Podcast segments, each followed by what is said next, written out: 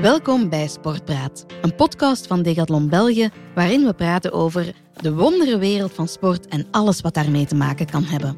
Elke aflevering hebben we een sportieveling of expert te gast die ons maar al te graag wegwijs maakt in zijn of haar passie. Met deze podcast mikken we op één doel: onze luisteraars inspireren, motiveren en vooral sport laten ontdekken. Vind je deze sportbabbels interessant? Juich ons dan zeker toe door je te abonneren op ons kanaal of door een score of comment achter te laten. En ik ben Julie, ondertussen zeven jaar bij Decathlon aan de slag en ik hoop jullie onze passie voor sport te kunnen overbrengen. Dit is Decathlon Sportpraat.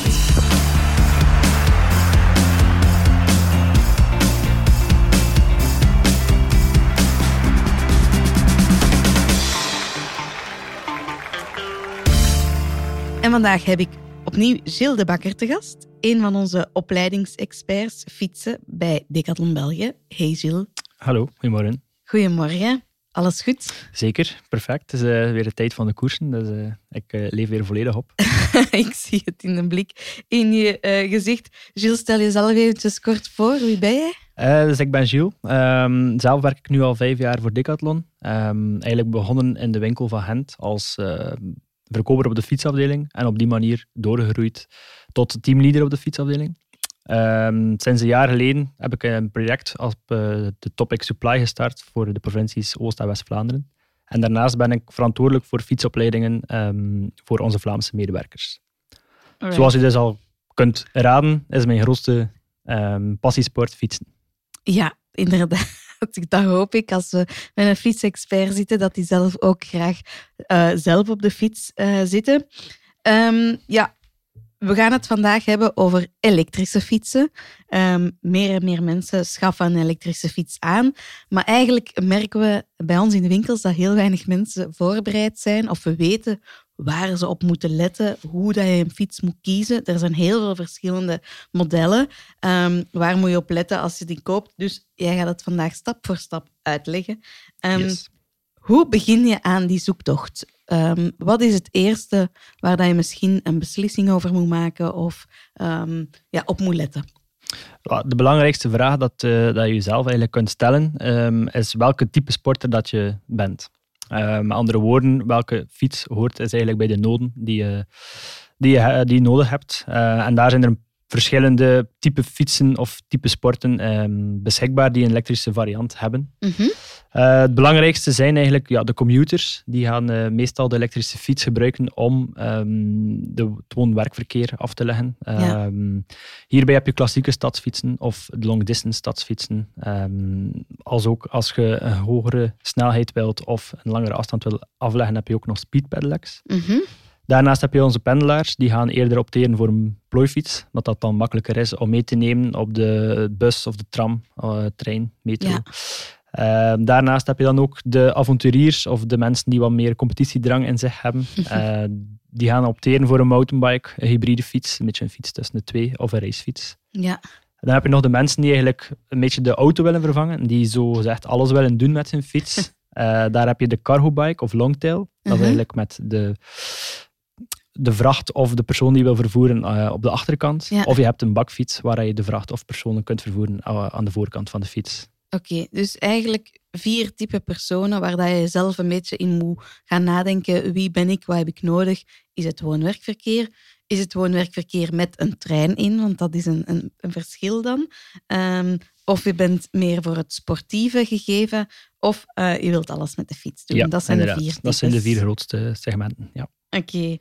Um, dus eens je weet welk type sporter we dan zijn, moeten we dan nog op bepaalde technische um, elementen gaan letten. Want ja, je hebt die verschillende sporten, je weet dat dan. Maar waar kan je dan nog op letten als je een elektrische fiets aanschaft? Uh, dat is ook eigenlijk afhankelijk van welke type sporter je bent. Um, okay. Bijvoorbeeld de commuter gaat meer gaan letten op een fiets dat hij nodig heeft om een dagelijks traject te gaan afleggen. Uh, is dat traject 5 kilometer, 10 kilometer, 15 of gaat dat eerder aan naar de 30, 40? Mm -hmm. um, kun je eigenlijk gaan afstemmen uh, je keuze hierop om eigenlijk de levensduur van je fiets en je batterij, um, dat dat wel belangrijk is op dagelijkse afstand. Ja. Als je bijvoorbeeld 5 kilometer heen en terug naar je werk moet fietsen, en, um, of je fietst 40 kilometer met dezelfde type fiets, ga je je batterij veel meer moeten opladen op dagdagelijkse basis dan wanneer je maar 5 of 10 kilometer eh, Ja. naar je woon-werkverkeer eh, aflegt. Dus eigenlijk een batterij is verzekerd voor een bepaalde oplaadbeurten van 0 tot 100. Dus hoe rapper je een oplaadbeurt nodig hebt, hoe korter je levensduur van je batterij zal zijn. Mhm. Dus eigenlijk vanaf je met een respectievele afstand zit van 20, 30, 40 kilometer, ga je toch wel moeten ehm, neigen naar een keuze van een iets duurder model, die een grotere levensduur heeft qua batterij en eh, qua fiets. Ja, oké. Dus dat gaat over ehm, welke soort batterij, hoe sterk je batterij is of hoe zwaar. Ehm, en dan heb je ook nog verschillende soorten motors waar dat we moeten kiezen. Hè? Motors, motoren. Dat is eigenlijk het meest technische aspect van de fiets. Eh, de belangrijkste vraag op technisch vlak is een middenmotor of een achtermotor. Oké, En daarmee gekoppeld heb je ook nog twee sensoren. Dan heb je een torque-sensor, dat gaat uit van kracht. En heb je een pedaling-sensor, en dat gaat uit van beweging. oké. laten we beginnen met de motors. Yes. Dus eigenlijk vroeger, heel in het begin, toen dan elektrische fietsen eh, ontworpen werden, eh, we spreken nu al over, ja, toch denk ik 20, 30 jaar geleden. Dat was dan nog na de, de bromfietsjes. Ja, ja, inderdaad. We vragen eigenlijk motors die op het voorwiel werden geplaatst. Maar puur Oké. fysisch gezien ehm, is dat eigenlijk niet echt veilig, omdat de bron van uw kracht uw object vooruit trekt op, de- aan de voorkant van uw object. Dus Ja. eigenlijk hebben ze dan wel gezien, oké, het kan op een veiliger manier. En hebben ze twee andere type motors gemaakt, een middenmotor en een achtermotor. Oké, Er zitten daar wel wat belangrijke verschillen op. Bij een achtermotor heb je het voordeel dat dat wel iets goedkoper is. Mhm. Dus als je, als je een bepaald budget maar hebt om een elektrische fiets aan te kopen, ehm, ga je eerder al naar een achtermotor opteren, omdat dat iets goedkoper is. Eh, de nadeel daarvan is dat het, het onderhoud aan de fiets, van alles wat er achteraan gebeurt, bijvoorbeeld een eh, lekke band vervangen of Mm. aan je remmen sleutelen of eh, dergelijke, ambetant. dan moet je eigenlijk al je motor gaan loskoppelen van de fiets als Ja. je je wiel eruit haalt. Ja. En dat kan soms foutmeldingen geven als je dan je motor weer aankoppelt eigenlijk. Ja, ah, ah. Dus dan heb je al meerder, eerder een, eh, een fietstechnicus nodig ehm, Mhm. dan het zelf te kunnen doen. Een middenmotor is wel iets makkelijker in onderhoud, omdat dat eigenlijk ja, in het midden van je fiets zit. Dus alles van bewegende onderdelen vooraan of achteraan kun je zelf gaan herstellen of aan aanpassen, Mhm. zonder, dat je eh, zonder dat je motor eigenlijk moet ja, aanraken, om het Ja, zo te ah, zeggen. Ehm, meestal gaat de batterij zich ook dichter bij de motor bevinden als de batterij in het kader geplaatst is bijvoorbeeld, wat ook een efficiëntere werking van tussen de batterij en de motor garandeert, waardoor dat de levensduur eigenlijk van je fiets eh, langer is dan bij een achtermotor. Oké. Dan heb je ook nog ehm, andere voordelen bij een middenmotor. Ehm, het is iets makkelijker behandelbaar, uw fiets, omdat de krachtbron eigenlijk in het midden van je object zit. Wat bedoel je met behandelbaar? Dat hij Gewoon hoe dat, de fiets, ja, hoe dat de fiets rijdt. Als je Oké. je krachtbron achteraan steekt, gaat eigenlijk je voorkant meer gaan zwalpen. Dat is eigenlijk ook gewoon een fysica-wet. Mhm. Als de krachtbron in het midden van je fiets zit, gaat het eigenlijk gewoon één vloeiende Ja, ja. voorwaartse beweging doen. Dus eigenlijk voor het oudere deel van onze bevolking is een middenmotor veel makkelijker handelbaar Ja. op je fiets dan een achtermotor. Dus ik hoor oudere mensen liever een middenmotor Ja. als ze toch zeker die stabiliteit. Ja, en daar is er eigenlijk nog een belangrijk voordeel bij. En dat is dan, dan komen we bij de sensoren terecht. Een middenmotor zal meestal gepaard gaan, of eigenlijk bijna altijd, met een torque-sensor. Ja. En een torque-sensor is eigenlijk... Ja, torque is het, het woord, een ander woord voor kracht. Mhm. Ehm, dus het gaat eigenlijk de kracht gaan wegnemen in je benen. Dus de arbeid dat je zelf verricht met je benen wordt lichter.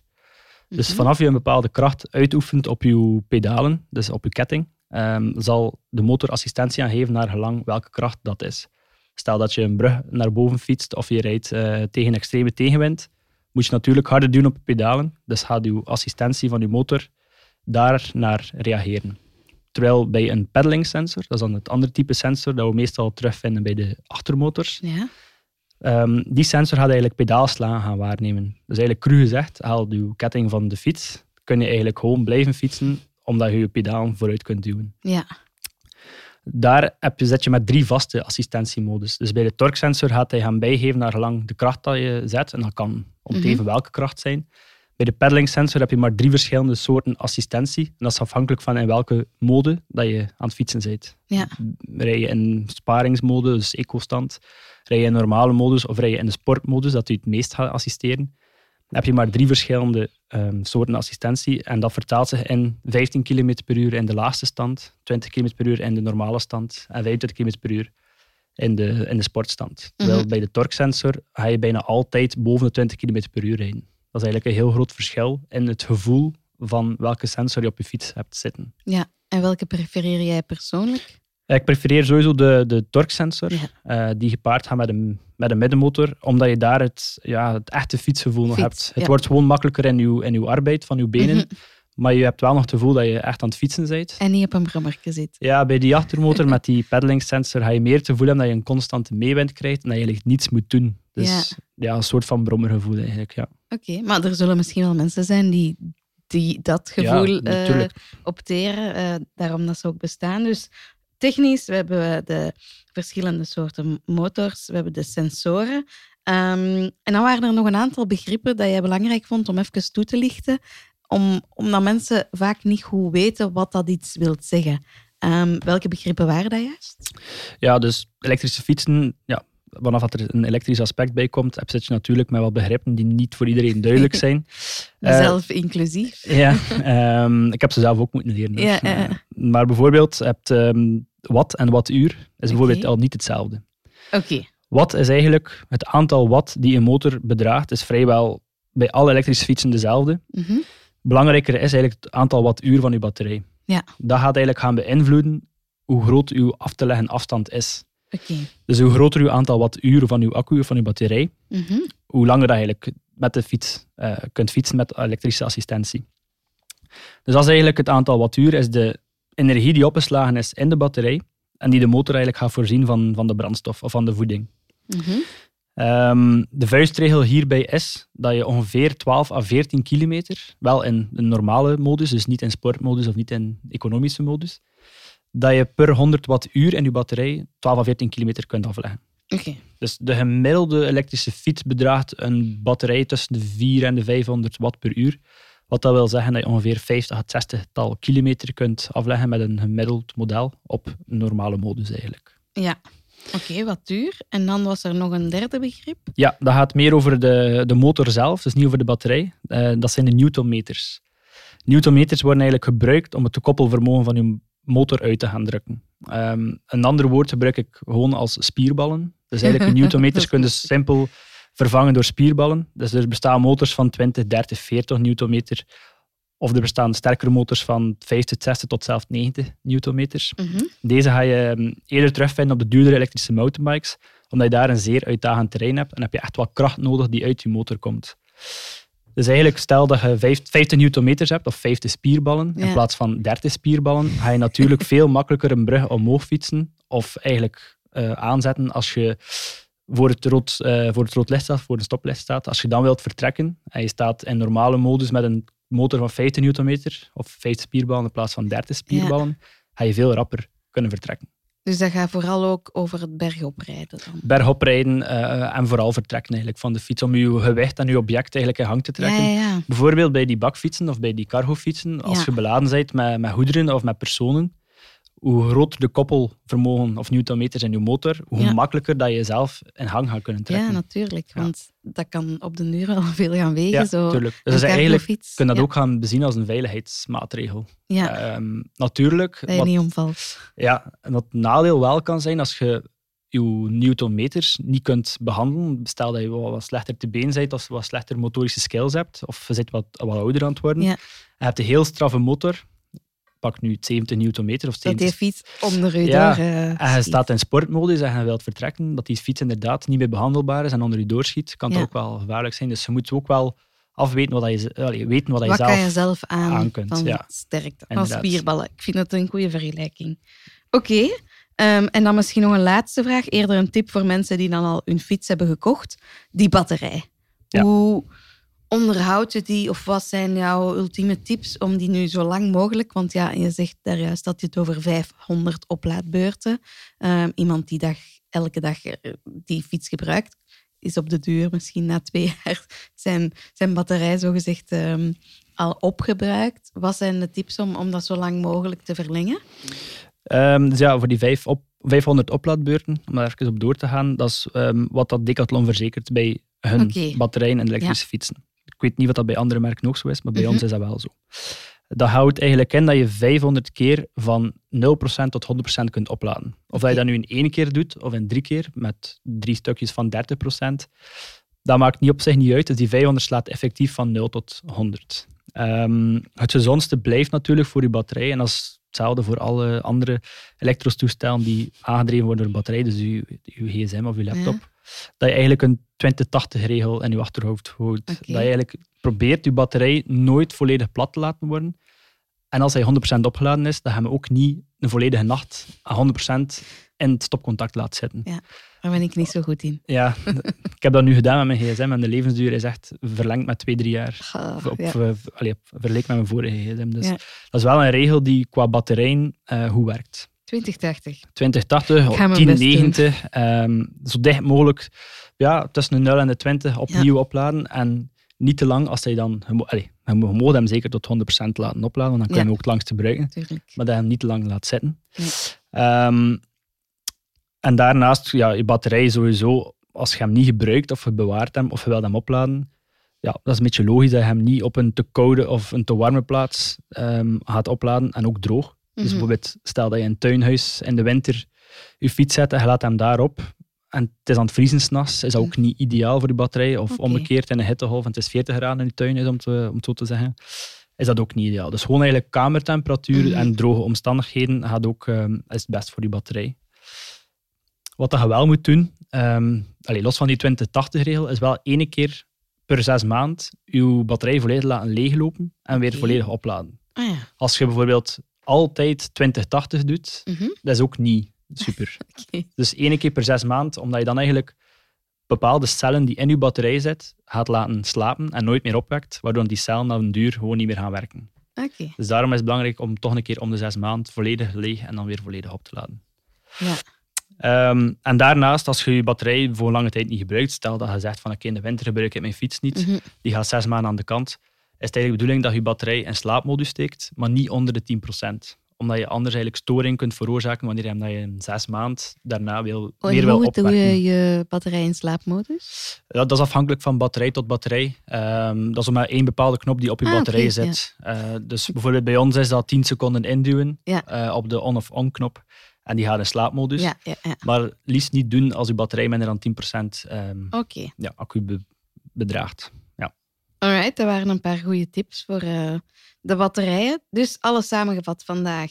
Als je een fiets wilt kiezen, dan ga je kijken van wat is mijn nood? Ben ik een pendelaar? Ben ik een commuter? Ben ik sportief? Of eerder voor alles, mijn kinderen en al mijn, ehm, mijn boodschappen te doen? Dan welk type motor of sensor wil ik kiezen? Ehm, past bij mij, past bij mijn, mijn sterkte van mijn lichaam. Ehm, en dan als laatste onderhoud die batterij, zodat je fiets Ja. zo lang mogelijk meegaat. Ik heb het helemaal begrepen en als ik het Ja. al heb begrepen en ik ken er niks van elektrische fietsen, dan hoop ik dat onze luisteraars dat ook hebben gedaan. Dikke merci Gilles voor deze uitleg. Ehm, ik hoop dat iedereen nu de juiste elektrische fiets kiest voor Ja. zijn of haar noden. Ik hoop het ook. En, eh, en jullie thuis, merci om te luisteren. En ik hoor jullie graag snel terug in een volgende Sportpraat.